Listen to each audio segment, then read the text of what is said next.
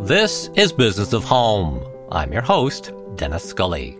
Every week, I'll be talking to leaders and innovators from all corners of the home industry. My guests this week are Alex Wilcox and Felix Conran, the father and son team behind the direct-to-consumer furniture brand Maker & Son. Founded in the UK in 2018, the company has grown quickly with an unorthodox approach its core product is a pillowy sofa that can retail for over $10,000. And rather than brick and mortar showrooms, Maker & Son relies on a fleet of decorated vans that will visit potential customers in person. I spoke with Felix and Alex about whether sustainability and the value of craftsmanship are finally connecting with consumers, their unique approach to marketing, and how they're using a surprisingly sophisticated tech operation to make data driven decisions in an old school industry. This podcast is sponsored by High Point Market. If you go to High Point Market a lot, and I certainly do, you hear one thing over and over. It's about much more than just seeing new product. High Point is where you make the connections that will take your business to the next level. And it's no wonder.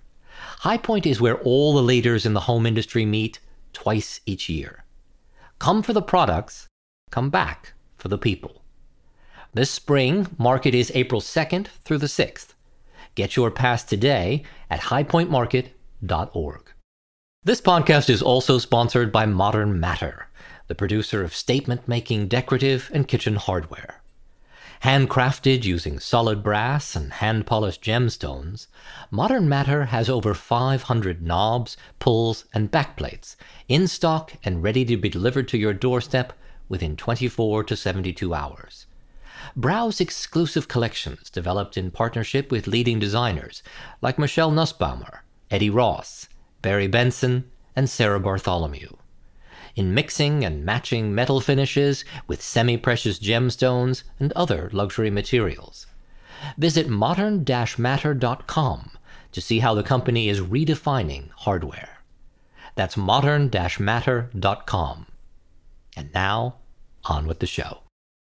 I had the good fortune of having one of the Maker and Son mobile showrooms oh, yeah? appear at my home in Bronxville. And not only that, it kindly came with the with the U.S. president of Maker and Son. So that was that was even hey. more impressive. For, oh, for nice. that. Lovely, Jim. Yes. And uh, Jim Hardy came for, for tea as well, so that was uh, that was nice. But I want to start there and talk about the the mobile showrooms because some companies have a vehicle that they've built a, a brand statement around. But but for you all, this is really the business strategy and and how you are interacting with with people all over the world. Yes. Um, so let's talk about it. Tell me the mobile strategy and how it how it first came to to life. Yeah, I, the mobile showroom sort of came into existence out of a need, right? So we'd started the business with really very little money and had put all the money that we did have into digital advertising.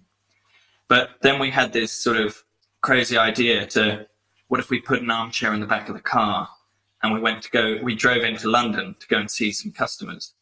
And so that's exactly what we did. And every single person that we went to see bought. Yeah. And it was like, whoa, well, so that Alex, that's what I'm that's what I'm wondering about, and I want to talk about that part of it because I'm imagining that your close rate is so much higher. Yeah. Right? When someone's letting you come visit them in your car or in, Yeah. in the US, you've got, I don't know if you've got 10 sort of sprinter vans that are Eleven. covering Yeah. 11, 11 Yeah, vans. 11 right. But just going going to the origins of it, with, with Yeah. I, I'll never forget on one of the first trips I did in London, and it was at night, and we'd we'd lit the van quite nicely inside, and I was showing it to a prospective customer, and someone walked past, and they said this really incredible thing. They said, "It's like you've opened the doors to a portal to another world." So there's a whole Doctor Who element Well, to it. but yes, but but just this thing of like so many people love the thing when the doors open. Actually, we are literally bringing a bit of our world to them. You know, we're not just bringing the the armchair; we're bringing a little Right. bit, you know, a lot more than that. So yes, look, they were born in some ways out of necessity, um, but then very rapidly they became a, a very key part of how the business has grown. That's not the only way. And now there's over, over 30 of them across the world. What I'm so curious about with the mobile showrooms, and as you say, it's it's not the only way that, that business is being done, but it is how you are tackling the, the US specifically at the moment. I know you've got your space in New York that's sort of having a grand refresh in the in the coming weeks mm-hmm. and and I want to talk about that as well. But I'm fascinated by this model of salespeople going out in a mobile showroom and driving to all of these all of these customers' homes. And it sounds as if you get to the customers' homes, and many times they've invited neighbors. Yes. Are, right. It's it's a, a, little house party is suddenly yeah. going on because you arrive, and how fun and how great. Yeah, it is fun. We've started this new thing actually, where uh, each mobile showroom now has its own Google account and um, people can review the experience that they've had of the mobile showroom visiting. You know, you can see this concept, but then actually you can go onto Google and you can see customers that have posted photos and posted reviews of what it's like to, to for this thing to happen. It, it, it just makes the whole thing more tangible and, and makes real. it feel super special and local. You know, as as we were talking about the the conversations that are able to happen, and if those conversations want to progress, then the home is right there. And you can take the conversation out of the van and then you can talk about the very real situation of, right, how are we going to redo this room? It's uh, it really, really opens that dialogue to be a much more meaningful conversation help me understand the economics of it. Yeah. So, what expectations have you set in different markets for how often the van is going out?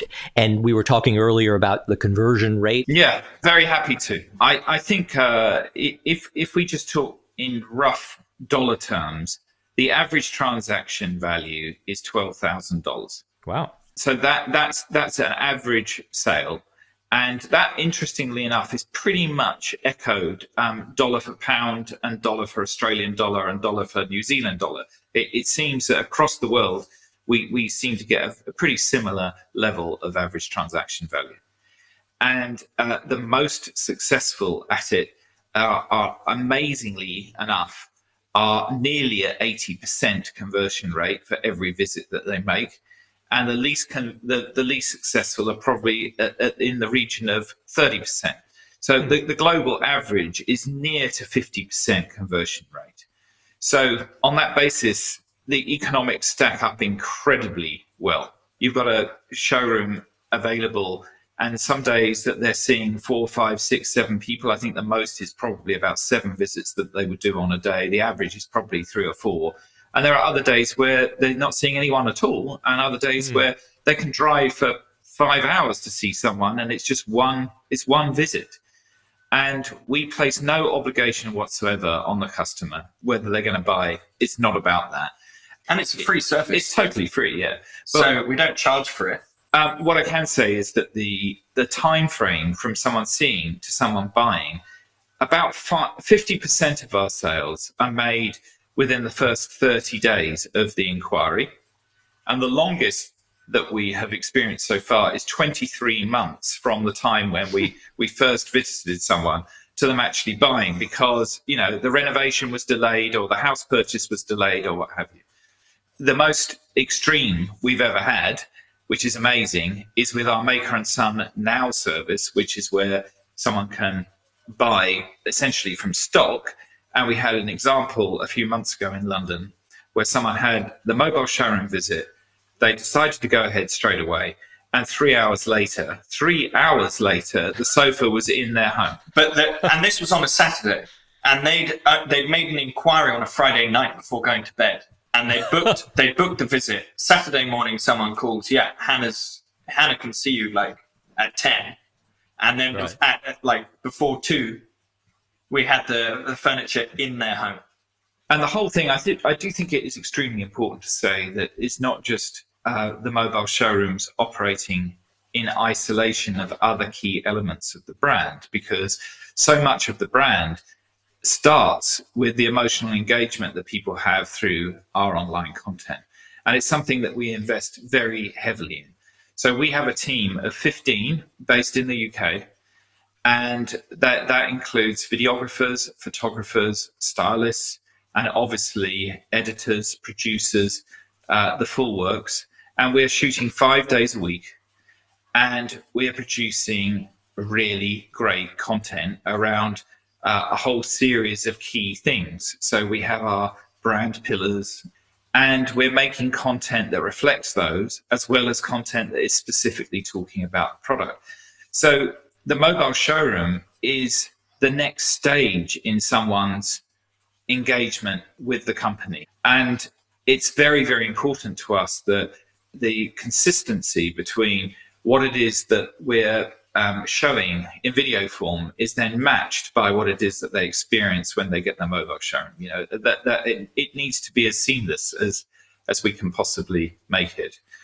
And you know, I think it's really important to share that not all of this has run smoothly. You know, that it's not without its challenges. well, so so tell me about that because I'm I'm curious about the challenges. I mean, they're they're they're endless. They're endless you know, the, the, the, challenges that we have right at the moment uh, include the success of certain parts of what we're doing is so significant that actually getting supply of certain things is a real challenge. I'll give you an example. About two years ago, I, I flew over to Florence to meet with a fabric manufacturer, saw something that I really liked, which was some 100% linen. I said, Oh, could you make it even heavier? And we, we end up producing this fabric that is over two pounds per square yard. You know, it's like the most incredible weight, woven entirely for us. And it has become over 70% of our sales. And when you take that across the world, that's a lot of linen, which is a lot of yarn, which is a lot of flax being grown. And the speed the speed with which our sales have been increasing is faster than the yarn that was available. So, you know, you've got supply issues with raw components, you know, core components. But then you've got manufacturing things, which is, uh, you know, the sign of the times, obviously, where, um, you know, manufacturers can't actually keep up with the amount of product that we're wanting to order. So it's not all smooth sailing.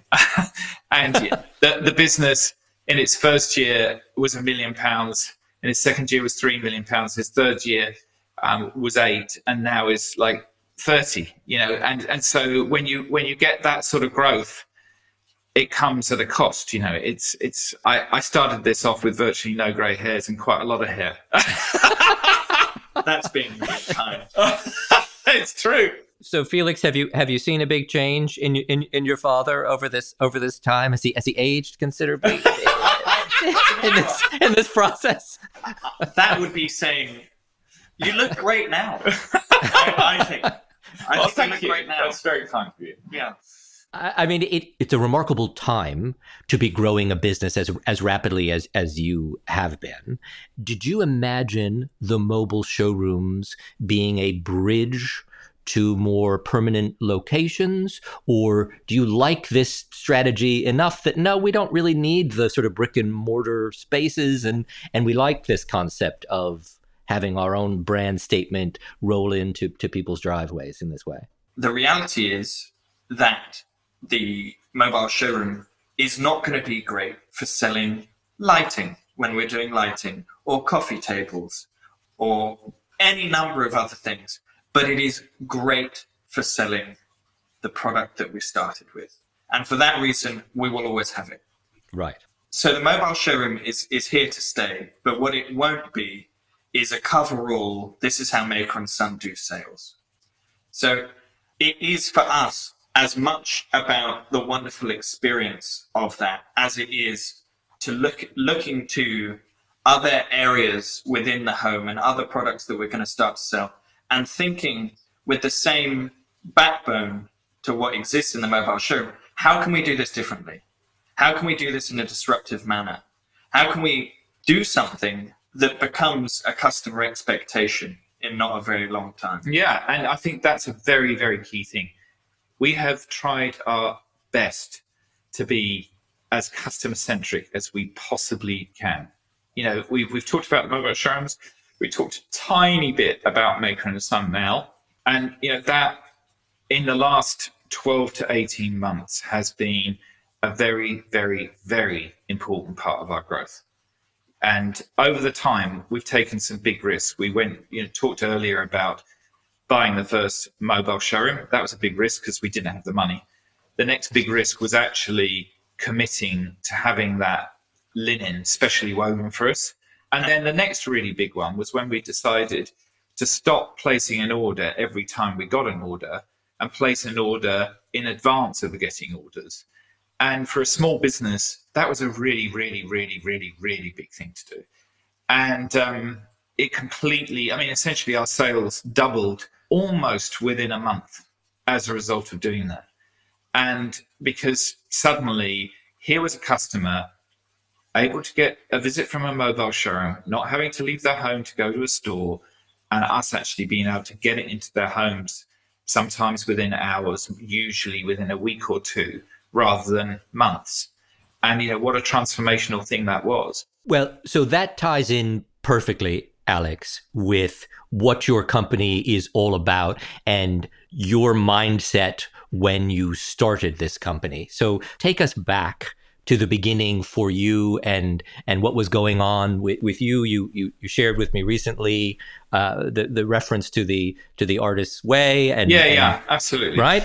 So I'd gone through a fairly major period of loss in my life. Um, I had lost a business that I'd been running for ten years, and uh, I lost my marriage of seventeen years, and I went through a pretty dark period of my life for a couple of years, and those times of loss can be amazing times of reflection. And one of the things that I um, did during that time was read The Artist's Way, an amazing book. I'm sure a lot of people have heard of it, and hopefully, quite a lot of people have read parts of it. But for those of you that have, um, you'll know about this section in it called Morning Pages. And for those of you that haven't, read it because it's amazing. Read it. Yeah, Yeah. read it.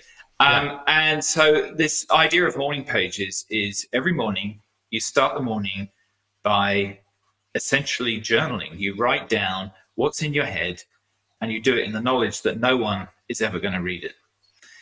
And uh, one day, in a fairly dark state of mind, I basically did a morning pages, which was okay, now let's look to the future. And it started with the lines uh, sit for a minute. And this thing of sitting for a minute, sit and think about what it is that you've become, what is becoming to you, uh, what it is that you've chosen, and why you have chosen these things. And what about choosing again? This notion of realizing that everything that happened to me, instead of the world happening to me, that had happened within the world. You know, that in some ways, all of this stuff that had happened, I had chosen at some level. And this writing essentially challenged me to choose again. And what would happen if I chose to do something that I loved doing in the way that I loved doing it with the people that I loved? And that honestly is how Maker and Son began. And because I'd had a background initially as a cabinet maker, very rapidly got into retail, did that for quite a long while, um, ended up working with Felix's grandfather in a pretty major way at a very important time in his career and also mine. And then starting a branding agency and then starting a digital agency. I decided what I wanted to do was to pick the best of all of those worlds and create a company that combined literally everything that I loved. So that's the foundation of it. So you mentioned you mentioned Felix's grandfather, and we should explain for listeners who Felix's grandfather was, Yeah. a- and and the important role that he that he played, obviously, in in both of your your lives. Yes. Well, I'll start at that. And uh, uh, so Felix's grandfather was um, the extraordinary Sir Terence Conran, uh, who, for some people, in many ways, invented what people now understand to be the concept of design. Now, obviously, he didn't invent design, but inventing the way that people experienced well designed things and you know, fundamentally changed the face of retail in the UK. I'm reading a book at the moment about him, um, which is in some ways quite an extraordinary thing to do because, of course, I know his life so incredibly well. Believe it or not, Terence was the first person ever to bring a, an espresso machine to the UK. It was the first ever espresso machine in the UK. Was brought by him in a car from Italy, and he installed that in his first ever venture, which was a soup kitchen and that was in 1954, I think it was, or 1955. So he he invented Habitat, and uh, that you know revolutionised retail in the UK. And then when I first met Terence, he had 35,000 people working for him. Uh, and he felt that he'd lost touch with the design of products in his own stores and plucked me and two others out of college and said, you can come and work for me, but you know, the upside is you're going to get to spend time with me. The downside is you're going to be working seven days a week. I, I don't think that would be legal anymore, but I, yeah, I don't I don't think that'd be a good job interview today. I, I just want to lead with that. In the uh, in the in the 1980s, you know that for what I was at the time, a 20 year old young furniture designer and maker, that seemed like like the best offer you could possibly ever have. And so there began my love affair with with retail. You know, I, I became completely hooked on retail as a result of him. Um, and then quite a few years later, he introduced me to his daughter at the opening of a restaurant. And this is when Felix can take over the story. Yes. I yes. don't know if I want to take over from the point of view guys meeting. yes. I don't know how to talk about my mother in this context, but I don't think any more needs to be said on quite what happens next, but she moved over to Australia. I was running a chain of retail stores in Australia at the time. Yeah. And uh, then, I mean, there's quite a funny way of telling this story of Terence wanting Alex to come and to come and work for him, and Alex being like, "No, I like my life in Australia. Just, I'm just quite happy here." And it's no, no, come over to the UK. I, I'm going to introduce you to the lady you're going to marry. And anyway, so That's a true story. To, to, to is that right? Yeah, it really is. Yeah. And uh, like that sounds like a good reason to go to the UK. and then over, she came over to Australia, and then within a couple of years, uh, I was born, and she said, "Right now, I've got this this child. Um, I need to move back to the UK." And Terence goes, oh, right, now we've got Alex." My master plan has worked. Yes. So then, then you took on the position of running the Conran Group. Yeah, and an incredibly, incredibly exciting time for those of uh, of our listeners that know a little bit about that time. You know, the the Conran shop was really on a global stage. You know, one of the leading home stores. You know, there were a few very special ones around the world, and the Conran shop was most, most definitely one of them and it, it's a bit, bit, difficult to describe that time really but um, the brand was a very dominant force. Um, so much so that the design team that i also ran ended up being commissioned to do design work for lots of other brands. So you know we we designed the interior of concorde i mean what imagine that as a commission. That honestly someone from british airways rang us up and said we would very much like it if you would consider to design the interior of Concorde. and then, of course, we said, yeah, like, we'll we'll think we'll give that some considered yeah, thought. we're pretty busy, but we'll we'll get back to you. Uh, and so we yeah. did everything apart from the seats. You know, the the cutlery, the glassware, the menus, the carpets, the you know the the whole shebang, it, uh, as well as the the lounges. Um, that was an amazing thing, something I'll never forget. We're taking a quick break from the show to hear more about Modern Matter. Modern Matter creates heirloom quality cabinet and furniture hardware. Their trade program was developed in partnership with leading interior designers and is focused on helping you make your next project outstanding and successful. With trade only pricing, a convenient sampling program, and custom manufacturing for large orders. Check out their Instagram handle, Modern Matter Hardware, or visit modern-matter.com to open a trade account and receive $100 off your first order of $500 or more by using the code TRADE100. That's modern-matter.com. And now, back to the show. Getting back to the very beginning, the classic entrepreneurial model is I couldn't find this in the marketplace, so I had to go and make it myself.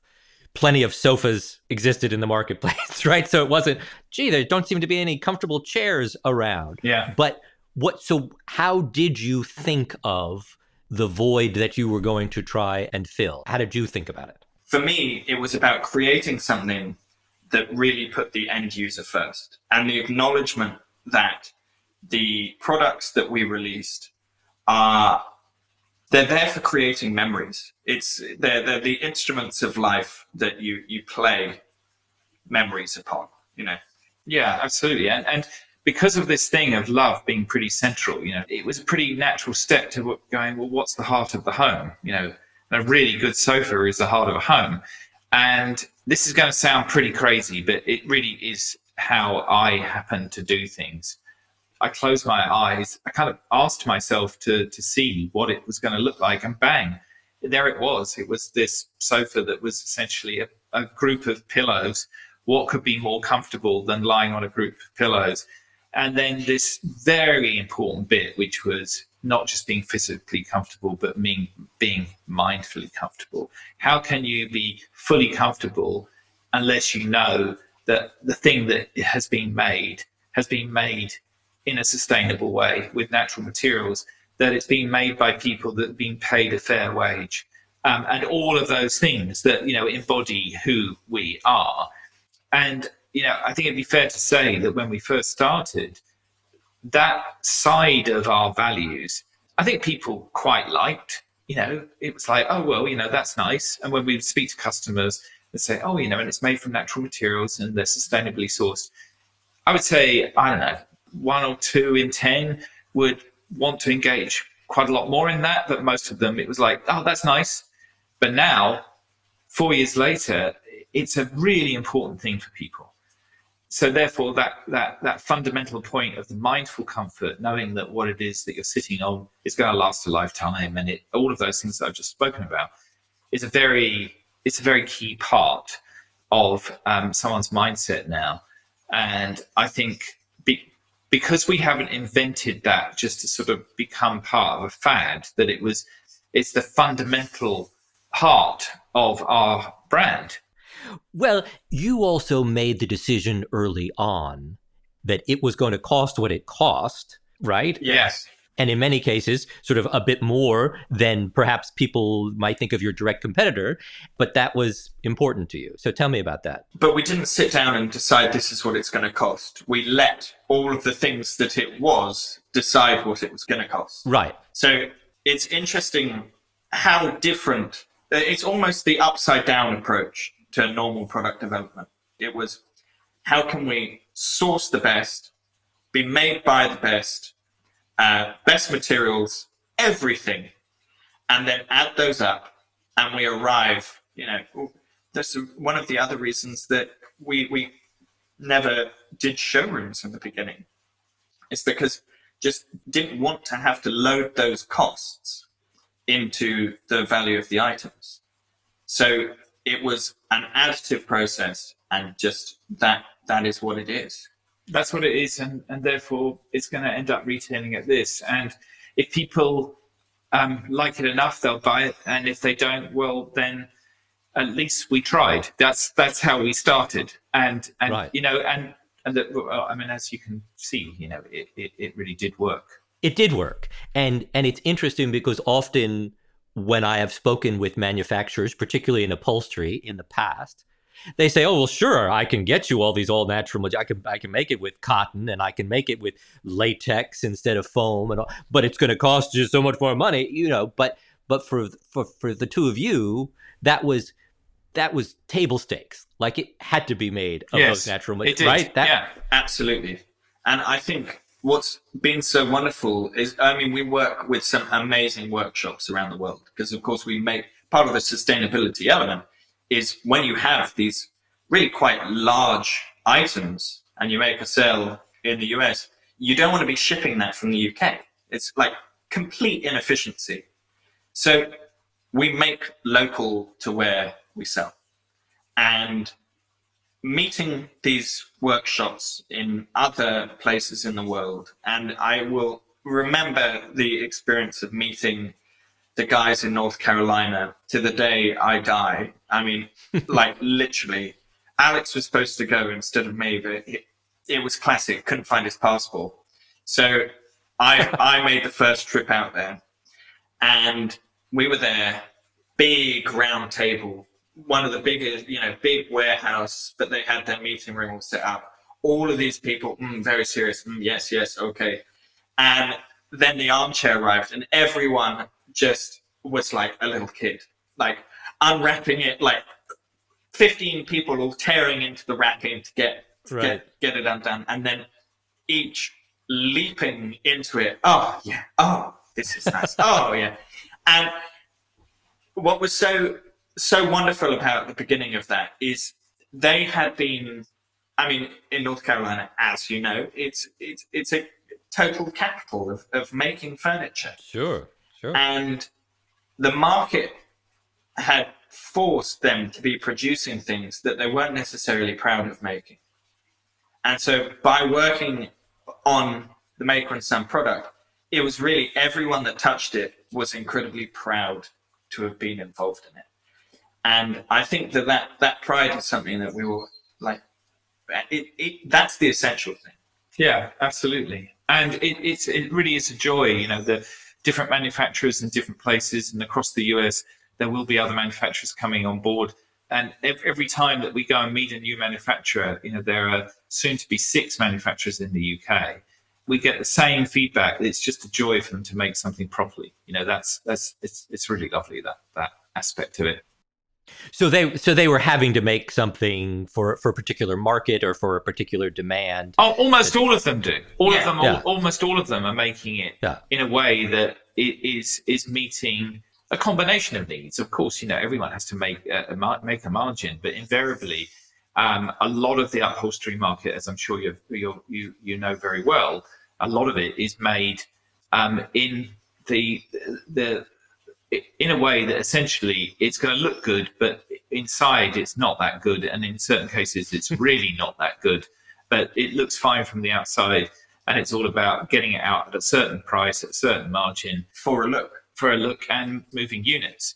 And you know, coming back to the sustainability piece, our look was never about coming up with a uh, something that we felt was um, Stylish. stylish or, or you know of the moment our look really came from its function to be really super comfortable and one of the things that i often talk about uh, when it when it comes to this is how can a brand that stands for sustainability have any sense of fashion anywhere near it you know if you're coming to maker and son because you want something fundamentally fashionable then we're not the right brand unless what you consider to be fashionable is being buying something that's sustainable. Um, you know, we're not about coming up with the latest shape. We're coming up with something that is going to continue to be relevant um, and useful uh, for a lifetime. And I, I do think you know that's a that's a fundamental difference with us as a company. What I'm struck by with the look of of your and I and and I was thinking about this as I was looking through the the lovely uh, magazine Yeah. Uh, that I was fortunate enough to to have is uh, the much maligned cloud sofa Yeah. uh, from our from our friends at RH, right? Which Yeah. I which people love to to to beat up on, and I'm uh, captain of that uh, team uh, that that, uh, that that takes swings at it. But in so many ways, it's this well-known uh, look and and shape. Uh, but as uh, but as those that know know, it's um, it's sort of the antithesis of a of a well-made, uh, well-constructed uh, piece, and uh, it's the opposite of sustainable in that uh, Yeah. have that for about six months and uh, and call us and tell us how it's how it's looking is what I always say to uh, to people, and not to not to get into that uh, war with uh, with that major uh, retailer. But it's interesting because what I'm curious about is, and I think we talked about this a little bit last time we spoke.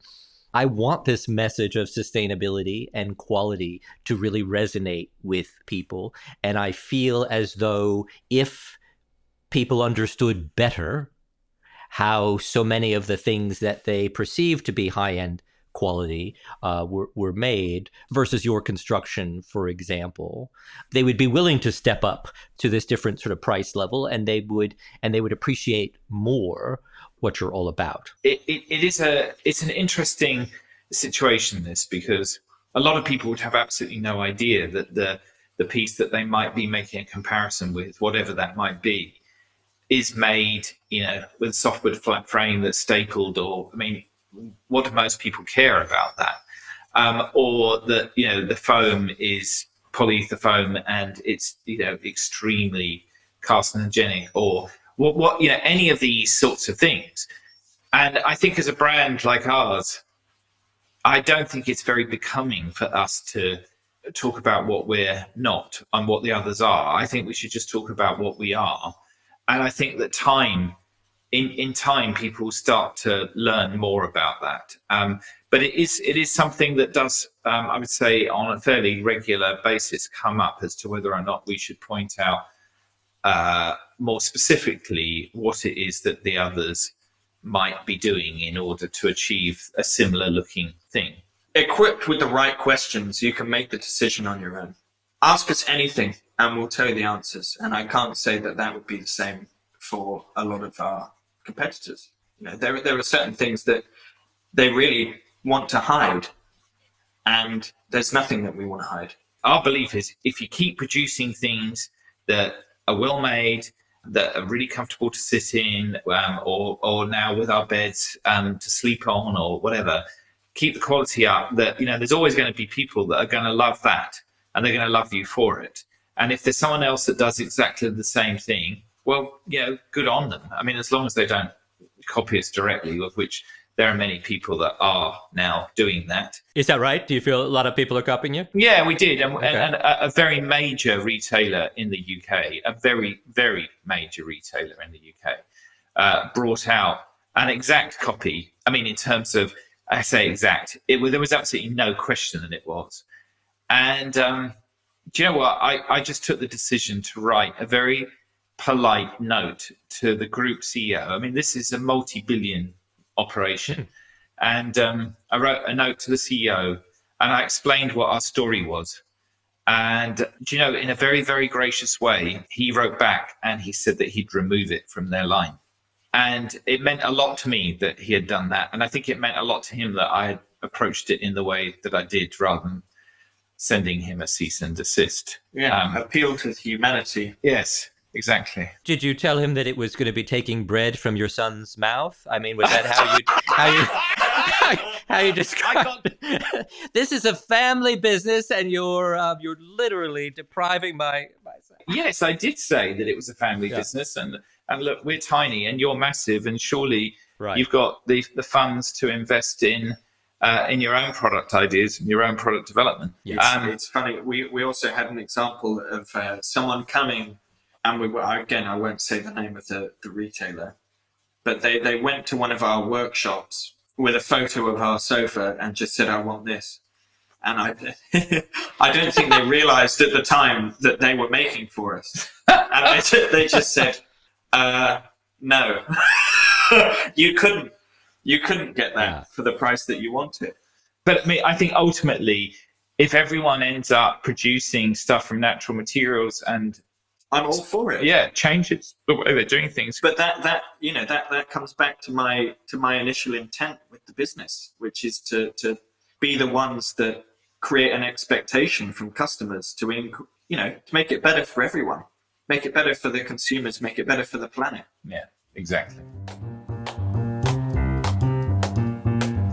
We're taking a quick break from the show to hear more about High Point Market. When you're looking for fresh ideas, look to the home industry's center of innovation. At High Point Market, you'll see the latest and the best in the world of design. From revolutionary new materials and inspiring new styles to proven techniques for growing and managing your business. Get ahead of the innovation curve at the place where the industry meets to reimagine home.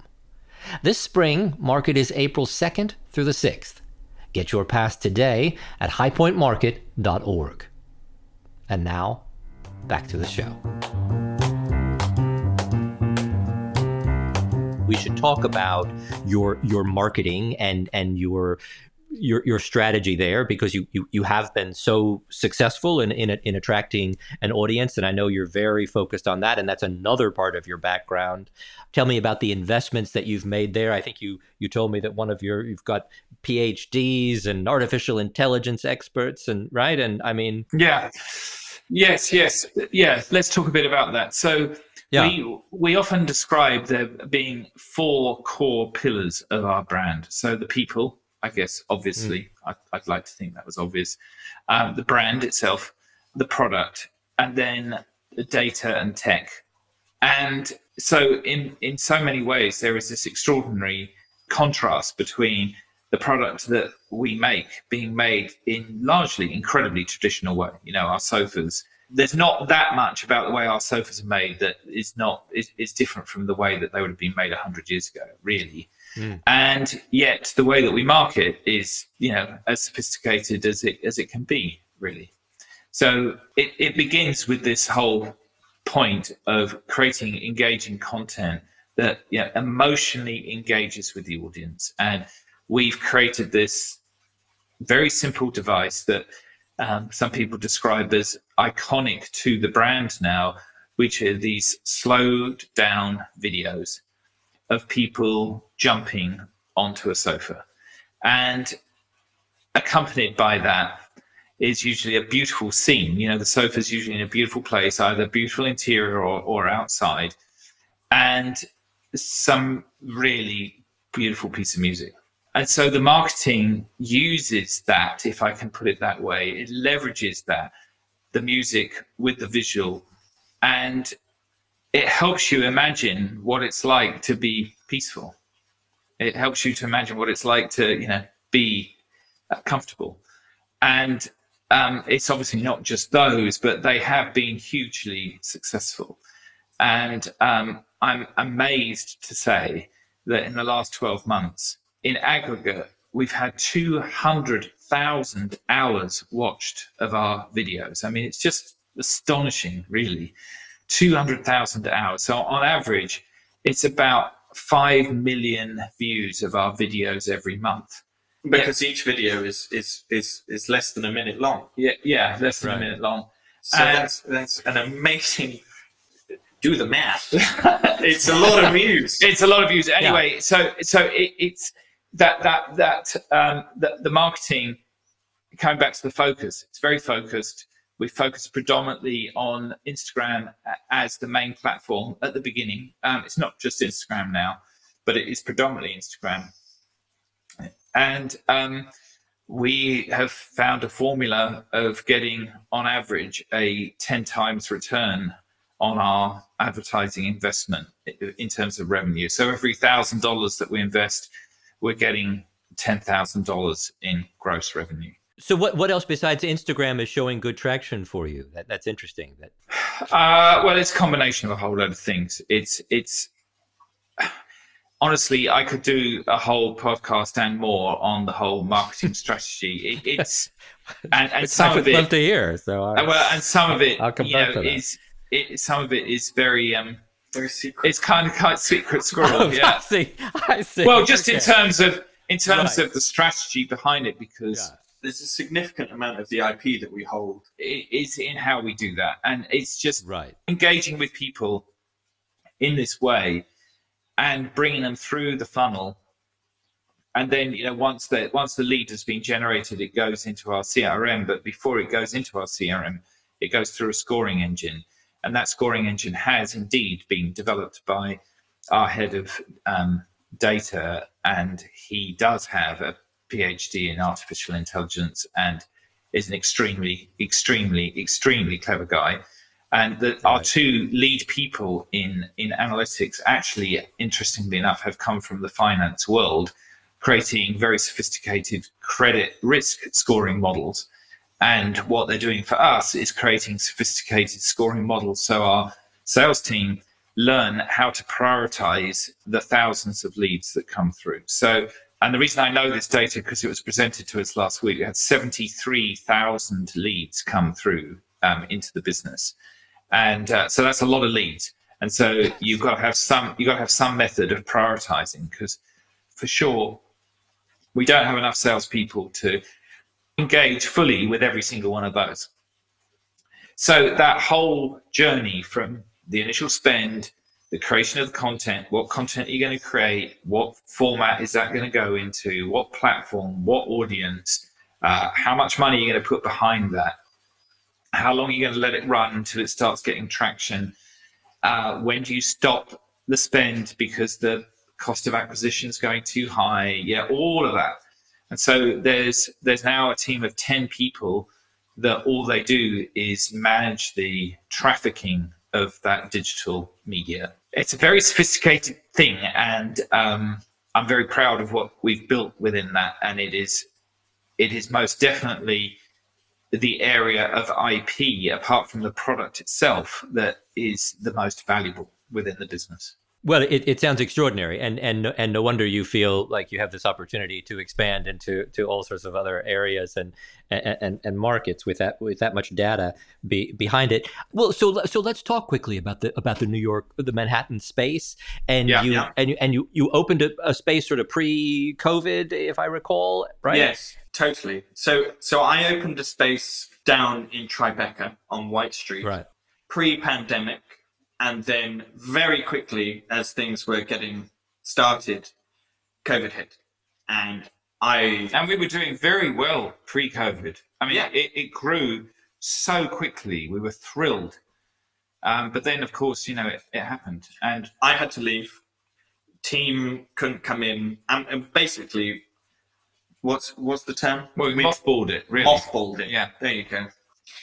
And one of the first things that we that we've done is decide that White Street wasn't the right location, and we've got we've we've signed this lease eh, on 10th Street, 10th and Broadway, and it is three floors of, of space for all kinds of lovely objects to live. It feels very much like a home. it and does, so, yeah. uh, and you know, we're we're still relatively small. I mean, yes, you know, we've done very well, but we do have to be very careful uh, you know, we do things incrementally. You know, we are not some major mega brand that can go and put hundreds of thousands of dollars into a showroom. Um, and so, you know, how we open, you know, we are open there. You know, how, how we are at the beginning and how we're going to be in six months from now and how we'll be from 12 months time, you know, it's going to grow. We're going to grow literally into the space. Um, but we're going to do that um, as we can afford to do it. Um, and the, the range of furniture that we have there is great, but we, we're going to just add pieces to that and crucially add the accessory pieces as they come. So, yeah, it's not going to be any great surprise to you that, um, you know, the very easy things for us to start adding to the range will be, you know, uh, scatter cushions and other thing, other associated things like throws, etc. That just, you know, add, you know, richness, add color, add texture, yeah, all of those things to come. What I'm curious about with the New York space is uh, so designers are going to want to come and see you, right? Interior yeah. designers. Let's let's talk about them and the huge role that they play in uh, in, in, specifying furniture, particularly in the in the U.S. Uh, and and particularly at your price point. That is that is right in their in their range. I'm wondering how you have been thinking about that of of late. I I have been thinking an enormous amount about it of late. Felix thinks of little else. Literally, it's true. He's been very focused over yeah. over the course of I'd say the last two weeks. I've been doing little else other than thinking about how we take on this, seize this opportunity. For for us, the interior designer and the interior decorator market is hugely important. We really do care about it. And um, we realize that we've got a lot to learn and understand. And we really do welcome inquiries from um, that sector. And we will do whatever we can to work with them uh, in order to build a, a long lasting relationship. And I, am I'm, I'm very proud of the fact that our Australian team, you know, our, our Australian business is actually very strong indeed. Uh, our Australian team have built very good relationships with the interior design um, sector. And, uh, and it equates for you know about 20 to 25 percent of our business there, and it's really wonderful, of course, that you know when a designer starts working with us, they invariably just keep coming back, you know, because they, their customers had a really great experience. Yeah. In most cases, that journey with the interior designer actually starts with their client asking for Maker and Son as part of the scheme because they've seen it and they then they will speak to them about it. So that's where the demand often begins. Yeah, but I, I look, I am so keen to establish those relationships directly and to be a part of the conversation that's going on in that sphere and for us to become not just well known as a creator of great products, but as a provider of a brilliant service. I'm curious, you mentioned that you've had such success in Australia with, with the interior design community. Is there the same expectation in Australia of a, of some kind of a price discount for interior designers, or do they work in a in a different compensation model? there, there is the price discount that, that that is expected and the price discount that that we've been able to afford in Australia has been has been something that's been worked through, I think, in a very positive way. You know, because of the way that we created the product, as we we've explained, the margin that we have is not that huge. And mm-hmm. when you when you explain that um, to interior designers, they do understand. You know, like it's it's this whole thing of just being sure. completely completely transparent. So of course we're prepared to share that to a point that it's going to work for them and it's going to work for us. But you know, someone has an expectation that we're going to halve the price. You know, that would never happen because that that, that would be buying it for less than we buy it for. Yeah. So right. yeah, it, it's it, it's it's about it's about explaining the model uh, and working with them. And we are we are seeing quite an interesting shift. I don't know whether this is something you're seeing too, but it seems to us that the whole interior design uh, market does seem to be shifting more transparently towards their pricing. And it appears that quite a lot of them are moving towards uh, an hourly rate and then um, uh, complete transparency as to what the buy price is and sharing that that uh, in a way. Um, now, uh, to what extent that's um, fully happened within uh, the, the, US, I don't know, but it's very much gaining momentum in Australia and and in the UK. Well, and, and that's and that's interesting. And and as we talked about earlier, often the challenge with a direct to consumer brand is that there isn't that extra margin in there to to, to create a, a, discount structure. And as you say, in this country too, there there certainly is a lot of movement towards an hourly. Uh, many companies, particularly the larger design firms, uh, w- will just have a standard. Uh, additional uh, percentage that they'll put on for procuring any product, whether it's the sofa or buying a lamp. They'll just say anything that we buy, we're just going to add a, a, a, procurement fee onto, and and that's yeah. just part of. R- rather than looking to a discount, we're just going to tell you yeah. exactly how much the sofa was, and we're just going to add thirty percent or whatever it is. Yeah, um, yeah. And, and and so I think that there there are plenty of ways a- around that. I think the the other the other issues of what do interior designers want in terms of the ability to customize, in terms of the range of COM and and COL yeah. materials and and and all of that um, is is much more, I think, going to be the area of, of, of focus. But also the the fact that we can offer services that no one else can. There there is no designer schlepping their customer to the arse end of nowhere for a visit to a to a warehouse to see something. Mm. You know, we've got the facility to bring it either to their offices or to their customers' homes. Maybe, maybe you can say that slightly more polite way. Uh, there is no, no. I think I think we understood. it's the so yeah. that's that's one. But you know, right. The right. the level of service that, that we can provide as a company it, it goes beyond what are what, what other people can. So there there is there is value in us being able to conduct a showroom visit out to the customer's homes or the interior designer's office. There is there is value in the fact that we produce floor plans as standard. So if the designer wants to quickly have six of their schemes worked through and just want a, a, a second opinion on what might work, we can do that. We offer color advice. We've got the most Yeah, amazing only- range of beautiful fabrics. Yeah, not that they'll need the color advice, obviously. Well, but you know, some people do, and it's there if they want it. So there's a, a wealth of information that we have that we are willing to share with those interior designers so that they can get the best out of the furniture and the best out of the conversation with the customer. Because what benefits us and them is having them fully equipped to be essentially salespeople in their own right, our salespeople, our team, a member of our family, and that that's that's what I'm looking to build with with the trade. Well, and and as we were talking a little bit about earlier, I I, I feel very strongly that if you can crack the code on the more localized manufacturing, I know in the U.S. it's coming out of North Carolina right now, and you're hoping to find other other partners in other parts of this of this vast country, uh, and and I- think that will be that will be very meaningful to Yeah. consu- consumers and designers alike. But I also think that the ability for you mentioned about the the now collection. Um, Yeah. It's if- if you can- transparency. If you can get sofas to people quickly, wow, are you going to be the heroes of the moment? So I Yes. But, and and and so being open and honest and providing real data. Like Right. we have these dashboards. We know what's in production. We know what lead times Right. are. That we tell those to customers on a buy and buy basis.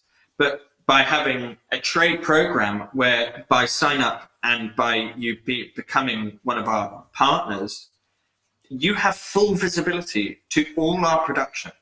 You know, I'm not interested in, you know, secondhand information. You know, I want you to be able to service yourself and come direct and it is there. That's where I want to get to is, is, is a full transparency about what we have in stock at what location so that you know that you could rely on a super quick turnaround or how long things are taken to move through production currently and where they're going to be produced literally who's going to be making it what are the hands that are going to touch this uh, what delivery where what stage in delivery it is you know moving through the country. So there's a full visibility all the way through before it's being made and after it's being delivered. Well, and this incredible rate at which you've been growing, and and th- and this incredible boom that the home industry is is has had over these past few years. How are you imagining that lasting going forward? How are you thinking about your, your own rate of rate of growth, and and and whether Yeah. things might just slow down a little bit in the coming year? Yeah, so I mean, in terms of this this next year, we are going to stick with the territories that we're in. We're going to continue our growth in the US. We are going to continue our growth in the UK, in New Zealand, and Australia, and in Ireland. And then in 2023 and beyond, our plan most definitely is to move into other territories. So we have a plan, we have a list, and uh, we're checking it twice and, and in and in time, you know, we'll um we'll be there.